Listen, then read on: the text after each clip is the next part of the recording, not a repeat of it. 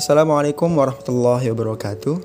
Ikhwafillah, dari sahabat Rafi' bin Khadij, ia menuturkan, dikatakan kepada Rasulullah Shallallahu Alaihi Wasallam, wahai Rasulullah, penghasilan apakah yang paling baik? Beliau menjawab, hasil pekerjaan seseorang dengan tangannya sendiri dan setiap perniagaan yang baik.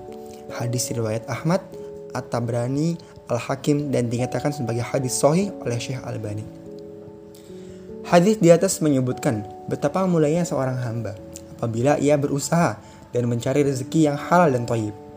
Ketika seseorang mengusahakan untuk mendapatkan penghasilan melalui cara apa pun, namun tetap toyib, lebih baik daripada seorang yang masih diberikan nikmat kesempatan untuk mencoba, namun malah berakhir meminta-minta.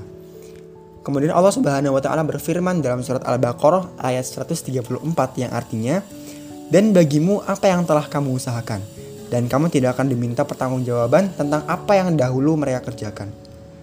Pada ayat ini Allah mengatakan bahwa di akhirat Allah akan meminta pertanggungjawaban tentang nikmat yang telah Allah berikan. Apakah kita termasuk hamba yang tidak memaksimalkan nikmat yang telah Allah berikan kepada kita?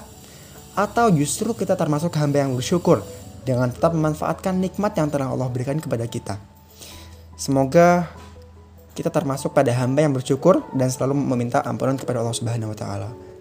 Wassalamualaikum warahmatullahi wabarakatuh.